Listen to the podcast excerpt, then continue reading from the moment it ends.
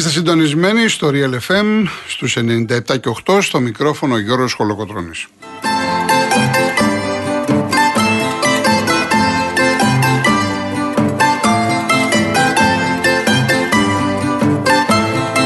Τηλέφωνο επικοινωνίας 211-200-8200.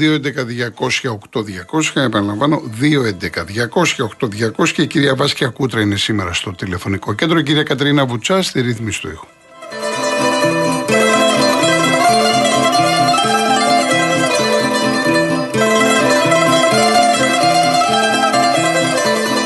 Άλλοι τρόποι επικοινωνίας με SMS, real και ενώ γράφετε αυτό που θέλετε, το στέλνετε στο 19600. Όσοι θέλετε να στείλετε email, studio papakirialfm.gr.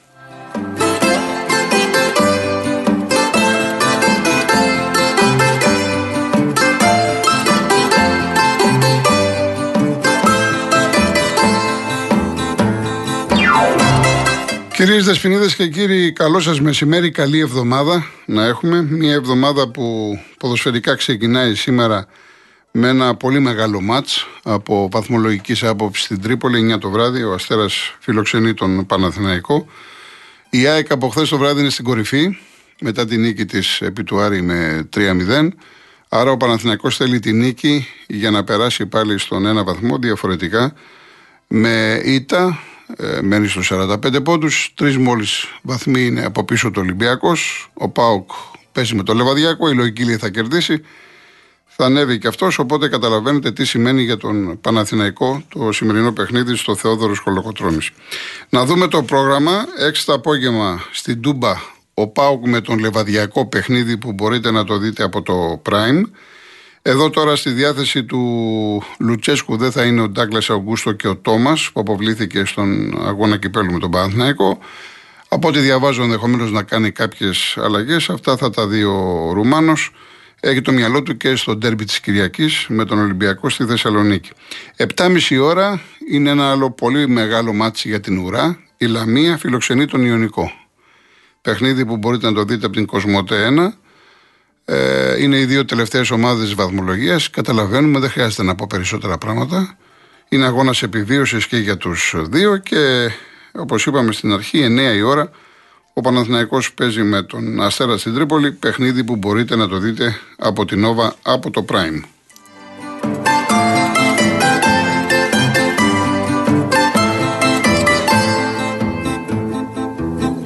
Έχουμε και δύο μάτς στη Super League. Δύο είναι για τη 13η αγωνιστική σε εξέλιξη. Στο ημίχρονο το Εγάλο κερδίζει στον Ταύρο το Ρουφ 3-1, Ρουφ Εγάλεο 1-3, ενώ στο 20 λεπτό Καλυθέα Ηλιούπολη 0-0.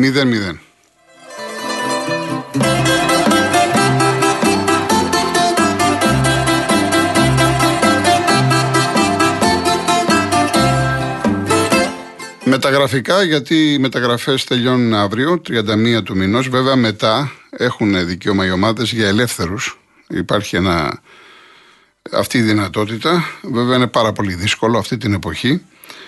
Ο Ολυμπιακός πάει να κάνει μια κίνηση, φέρνει έναν παίχτη Ισπανός στα 26 του, τον ε, Σέρχη Κανός, ο οποίος ε, ανήκει στην Μπρέτφορντ. Μέχρι το πρωί γνωρίζαμε ότι πάει για αγορά. Τελικά, μάλλον είναι δανεικός. Το θέμα είναι να έρθει πρώτα ο παίκτης και όλα αυτά θα γίνουν ε, γνωστά. Το βιογραφικό του είναι καλό. Ε, είχε πάει σε ακαδημίες, Μπαρτσελώνα, Λίβερπουλ. Είναι μια περίεργη ιστορία. Ήθελε να είναι πρωταγωνιστής, βρέθηκε στην Μπρέτφορντ 6 χρόνια. Έχει παίξει, και στην Premier League και στην ε, Β' Εθνική της Αγγλίας. Ε, συνολικά έχει 249 μάτς, 36 γκολ και 33 assist. Πέρυσι μάλιστα ήταν βασικός, 35 παιχνίδια, 4 γκολ, 2 assist. Όταν λοιπόν έχεις αυτό το, αυτούς τους αριθμούς στην Premier League, λογικά πρέπει να είσαι καλός παίκτης. Ε, φέτος όμως έχει μόλις 6 συμμετοχές, 82 λεπτά, λέγεται ότι ήρθε σε σύγκρουση με τον προπονητή του και αυτός είναι ο λόγος που θέλει να φύγει. Ήρθε λοιπόν σε επαφή ο Ολυμπιακός με την Bradford, η manager, ο παίκτης συμφωνεί να έρθει στον Ολυμπιακό, οπότε τον περιμένουμε να δούμε περισσότερα πράγματα. Είναι ακραίος, είναι εξτρέμ. Παίζει και στις ε, δύο πτέρυγες. Εξάλλου τώρα στο σύγχρονο ποδόσφαιρο οι ακραίοι παίζουν. Θέλουν, δεν θέλουν και στις δύο πλευρές. Παραλαμβάνω 26 προς 27 ε, χρονών, αλλά βέβαια στον Ολυμπιακό κοιτάνε και άλλες περιπτώσεις, είτε για έναν ακόμα ακραίο, είτε ακόμα και για στόπερ, όλα αυτά θα τα δουν. Είναι και κάποιοι παίκτες να φύγουν. Ε. Ο Τελαφουέντα ακόμα δεν έχει φύγει, ο Αγκιμπού μιλάει με την ε, Μακάμπη, ο Αγκιμπού Καμαρά. Μέχρι αύριο θα δούμε. Επίσης, ο Άρης έφερε έναν Γερμανό, τον Λούκας Ρουπ, ο οποίος είναι ο αντικαταστάτης του Μανού Καρθία που έπαθε ρήξη χιαστού. Με θητεία του Ντγκάρντι Χόφενχάιμ Γκλάντμπαχ ήταν στην Όριτς, ήταν ελεύθερος. Ενώ τώρα κυκλοφορεί το όνομα του Χαλίλοβιτς, είναι ένας Κροάτης στα 26 του, ο οποίος βέβαια στα τελευταία 7,5 χρόνια έχει αλλάξει 9 ομάδες. Ε, είχαν γραφτεί πάρα πολύ καλά λόγια, όμως δεν είχε εξέλιξη στο παιδί αυτό. Ε, λέγεται ότι ο Καρυπίδης είναι σε, τα έχει βρει μαζί του, θα έρθει στη Θεσσαλονίκη και προορίζεται για αντικαταστάτης του Μαντσίνη που πήγε στον Παναθηναϊκό.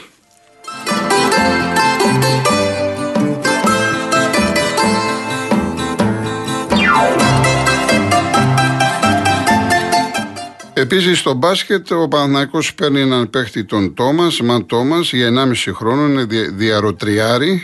Ε, λέγεται, εντάξει, έχει διτία στο NBA, σουτέρ υψηλού επίπεδου, ειδικά στα τρίποντα.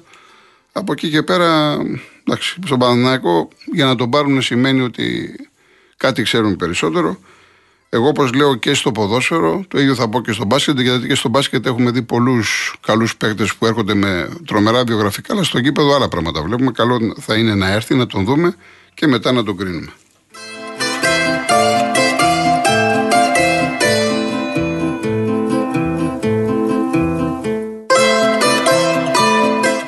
Λοιπόν, γιατί θα αρχίσουμε να κάνουμε ανάλυση των αγώνων βασικά τα δύο παιχνίδια του ΑΕΚ, της ΑΕΚ με τον Άρη, το 3-0 και του Ολυμπιακού με τον Όφη, Ολυμπιακός με τον Όφη 2-1, παρουσία οπαδών του Όφη και εγώ πραγματικά το χάρηκα να είναι οπαδοί και των φιλοξενούμενων. Βέβαια εδώ υπάρχει ένα εύλογο ερώτημα που προκύπτει ότι ε, πώς γίνεται να μπορεί να έρχεται εκδρομή ο παδός του Όφη από το Ηράκλειο στο Καραϊσκάκι π.χ. και να μην μπορεί να πάει ο παδός του ΠΑΟΚ στη Λαμία, να υπάρχει απαγόρευση και ούτω καθεξής, έτσι. Εν πάση περιπτώσει αυτό είναι τώρα στο περιθώριο του αγώνα. Εγώ είμαι υπέρ της μετακίνησης, διότι όταν αυτή τη στιγμή εφαρμόζονται οι νόμοι, όταν δουλεύουν οι κάμερες, όταν ο άλλος ξέρει ότι πρέπει να είναι σωστός στο γήπεδο, δεν, δεν θα ανοίξει μύτη. Όλα είναι καλά. Και μας αρέσει να βλέπουμε έτσι ωραία ατμόσφαιρα με οπαδούς και των δύο ομάδων. Δεν είναι συνηθισμένο στο Καραϊσκάκι τα τελευταία χρόνια να σκοράρει η φιλοξενούμενη ομάδα και να ακούσει γκολ κλπ. Όφι, όφι ή αχές. Είναι κάτι πολύ ωραίο και αυτό πρέπει να υπάρχει σε κάθε ελληνικό γήπεδο. Όπως παίζει ο Βόλος με Παναναϊκό ΑΕΚ Ολυμπιακό και είναι γεμάτο το γήπεδο κλπ. κλπ, κλπ. Λοιπόν, από εκεί και πέρα, Βόλος Πανετολικός 2-3 σημαντική νίκη για την ομάδα του Αγρινίου. Μάλιστα υπάρχει και έξτρα πριν από τον Κοστούλα. Και λέω από τον Κοστούλα διότι όπως σας είχα πει και την προηγούμενη εβδομάδα, ακόμα δεν ξέρω τώρα που έχει κολλήσει τι συμβαίνει, δεν έχει ολοκληρωθεί η μεταβίβαση των μετοχών. Το τυπικό και από την Επιτροπή Επαγγελματικού Αθλητισμού. Γι' αυτό και δεν έχει ανακοινωθεί επίσημα. Και το άλλο μάτς ε, στους Ζωσιμάδες, Πάσα Τρόμητος 1-1, ε, δύο καλές ομάδες. Ένα αποτέλεσμα. Εντάξει, θα μπορούσε και ο Πας να, να τα έχει και με την τύχη του, γιατί στο τέλος απέκρουσε για να νιώθει το πέναλτι του Νίνη. Αλλά και το πέναλτι, είτε το πάρεις είτε το χάρη, είναι μέσα στο, στο παιχνίδι. Λοιπόν, ε, να πάμε, Κατερινούλα, ε, διαφημίσεις τώρα για να μην ε, κοπούμε μετά στις αναλύσεις μας για την Άγια τον Ολυμπιακό. Πάμε.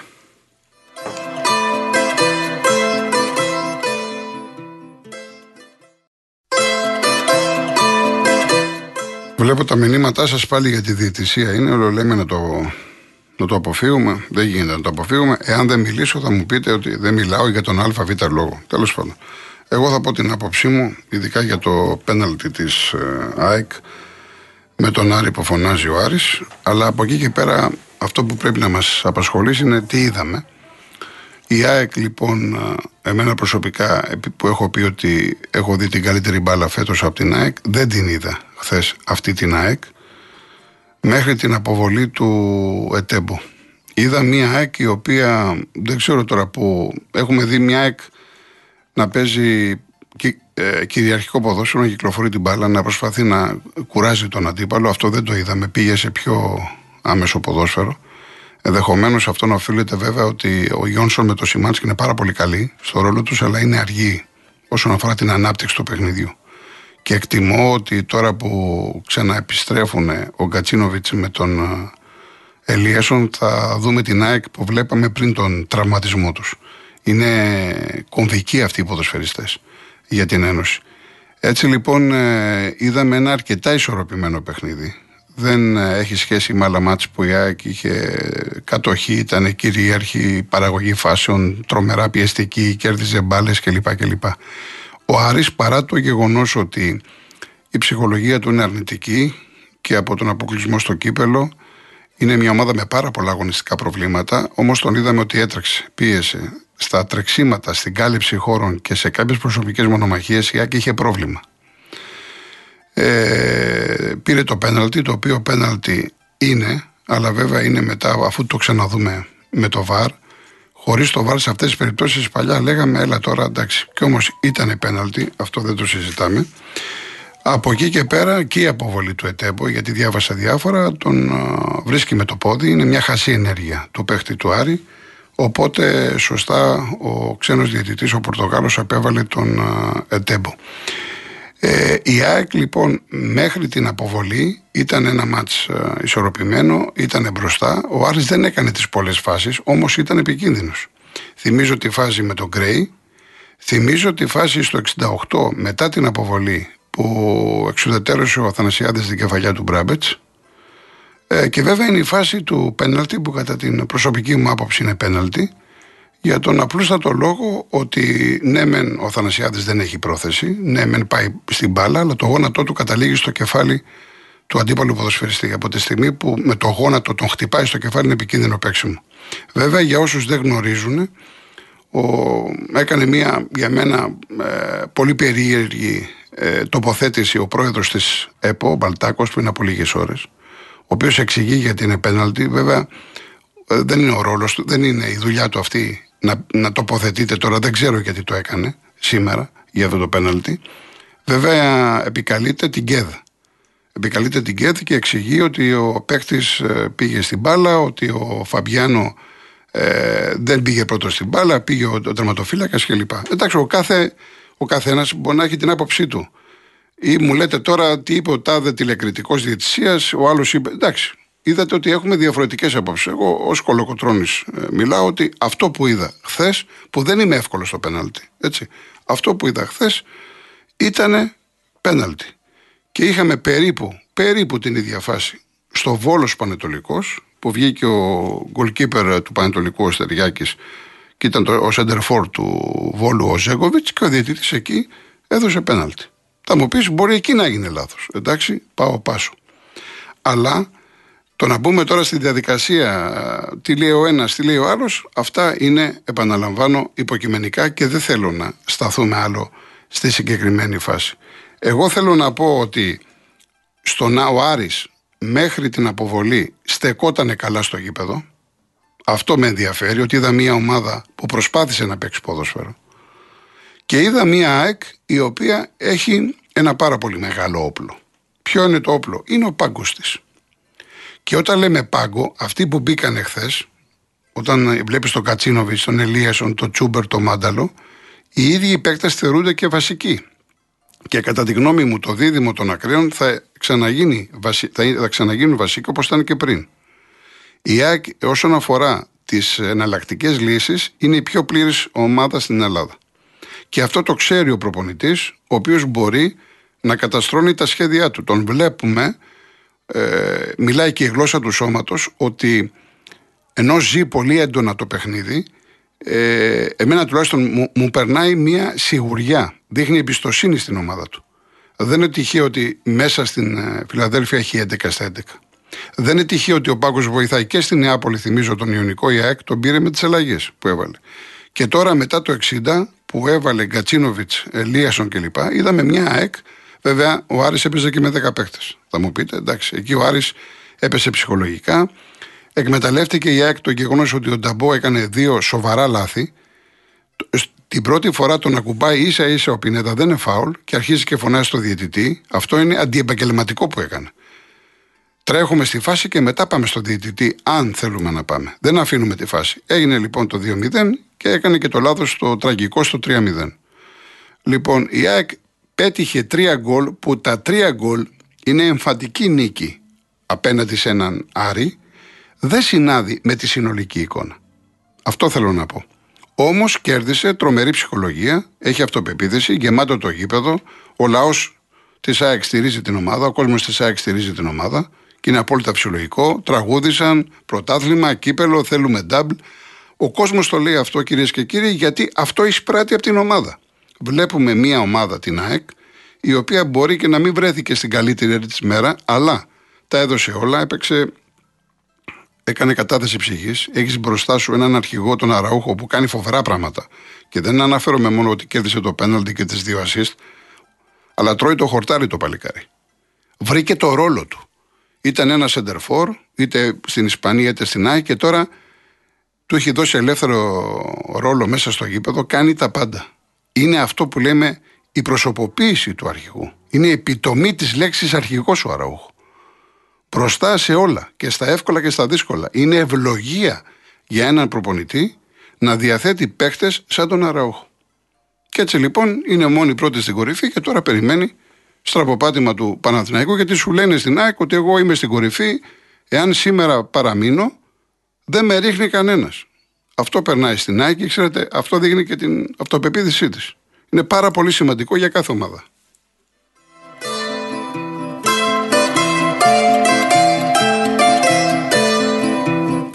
Και στον Ολυμπιακό που μου λέει εδώ ο Μίμης αν ήταν, δεν είναι offside του Ελαραμπή.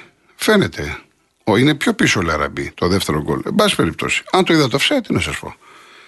Λοιπόν, ε, ο Ολυμπιακός θα ξεκινήσω λίγο ανάποδα. Θα πάω στο δεύτερο ημίχρονο γιατί εγώ προσωπικά είδα έναν Ολυμπιακό από τα παλιά. Έναν Ολυμπιακό κυρίαρχο, τρομερή κατοχή της μπάλας, πιεστικό, οργανωμένο, σοβαρό, ήξερε τι ήθελε, είχε συνολικά 24 τελικές προσπάθειες. Φυσικά το 2-1 αδικεί τον Ολυμπιακό σύμφωνα με την εικόνα του και τις ευκαιρίες που έχασε. Θα μπορούσε να είναι 4-1-5-1, αλλά μιλάμε για μπάλα. Αυτό λοιπόν το 4-1-5-1 θα μπορούσε να γίνει 2-2. Διότι στο τέλος ο Πασχαλάκης είχε αυτές τις δύο εξαιρετικές αποκρούσεις, η μία από λάθος του Εμβιλά και η άλλη ε, από προσπάθεια οργανωμένη του Όφη που έπιασε στον ύπνο την ε, άμυνα του Ολυμπιακού.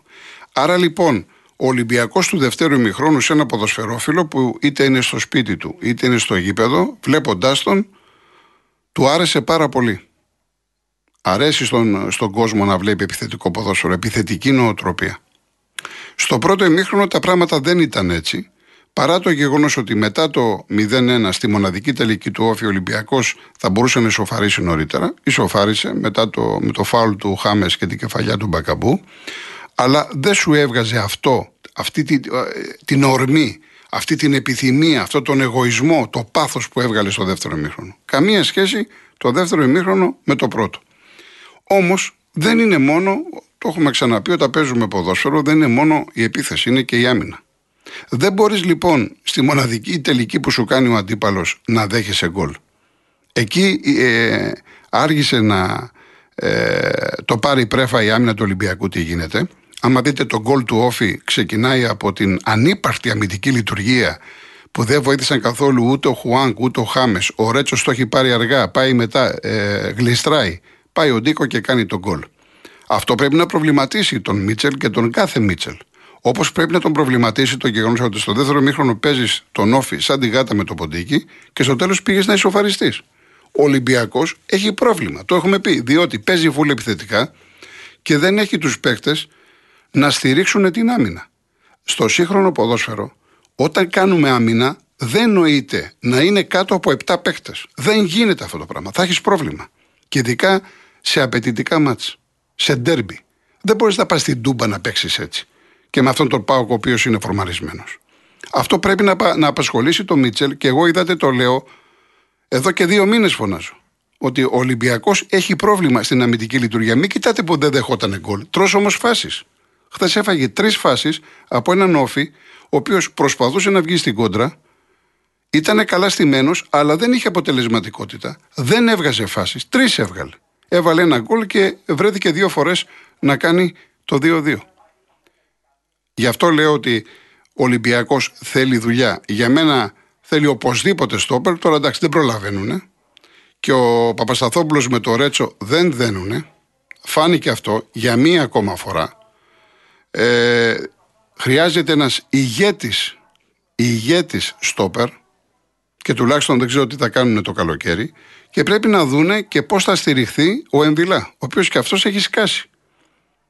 Με, με ρωτάγατε μάλλον προχθές μου κάποιοι μου, επειδή είπα ότι δεν θέλω να αναφερθώ σε ονόματα, ε, εσύ λέει κάνεις τον προπονητή γιατί δεν μιλάς για ονόματα, γιατί δεν θέλω να, να κατηγορηθώ. Αλλά εν πάση περιπτώσει δεν θέλει και πολύ μυαλό κάποια στιγμή να χρησιμοποιήσεις τόσα μασέκου και να στηρίξεις τον Εμβιλάγο. Δεν είπα να βγάλεις το Χουάνκ. Όχι, δεν χρειάζεται τα τρία δεκάρια τα δύο δεκάρια. Ενίσχυσε τα χαφ. Αυτός ο Χάμες δεν βγαίνει. Ο Χάμες το παλικάρι είναι απόλαυση. Είναι παγκόσμια κλάση ποδοσφαιριστής. Είναι εκπληκτικός. Δηλαδή τον βλέπεις με το αριστερό πόδι και λες ότι αυτό το παλικάρι αξίζει να αγοράσει εισιτήριο για να τον δω. Και είναι, ε, για να λέμε τα πράγματα με το όνομά τους, είμαστε Ελλάδα, η Ελλαδίτσα. Και έχουμε τέτοιους ποδοσφαιριστές. Αυτοί λοιπόν οι παίκτες δεν βγαίνουν. Όπως και ο Μπιέλ. Έχασε χθες 2-3 γκολ, αλλά ήταν πάρα πολύ καλός. Τι του έλειπε το γκολ. Εντάξει, θα μπορούσε να ήταν και ο Μοιραίος. Δεν ήταν όμως ο Μοιραίος. Είναι ωραία αυτά τα πράγματα επιθετικά. Το θέμα όμως είναι τι κάνουμε στην άμυνα γιατί έρχονται ντέρμπι. Τώρα ο Ολυμπιακός έχει Πάοκ, Τούμπα και μετά έχει και για το κύπελο. Αυτά τα μάτια είναι πάρα πολύ δύσκολα για τον Μίτσελ. Όπως βλέπω τον Ολυμπιακό. Λοιπόν, να πάμε σε διαφημίσεις. Έχουμε ακόμα, έχουμε λίγο ακόμα. Ωραία, ωραία. Έχουμε λίγο ακόμα, οπότε να διαβάσω ένα-δύο μηνύματα. Λέει πέραν της εγκληματικής ενέργειας του Αθανασιάδη που κακώς δεν δόθηκε πέναλτι και άσχετα αν ο Μπαλτάκος αναγκάστηκε να βγει να μιλήσει για ποιο λόγο το δεύτερο γκολ του Ολυμπιακού δεν είναι offside. Εδώ τώρα κόβεται μετά το μήνυμα.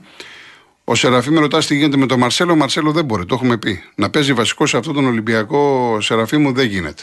Έτσι. Ε... Λοιπόν, ε, ο Δημήτρης, έχοντας κάνει μισάωρο αφιέρωμα, δεν είναι μισάωρο, τέλο στο περιβόητο πανό του Άρη, έχεις υποχρέωση να κάνεις έστω και μια απλή αναφορά στο είναι. Εάν το είπαν, απαράδεκτο, δεν το ξέρω. Αν είπανε πάλι για τις μάνες των οφιτσίδων, εννοείται. εννοείται. Ακούστηκε λέει στο Καραϊσκάκι. Είτε γραπτό και το βλέπεις, είτε προφορικό και το ακούσει από την τηλεόραση.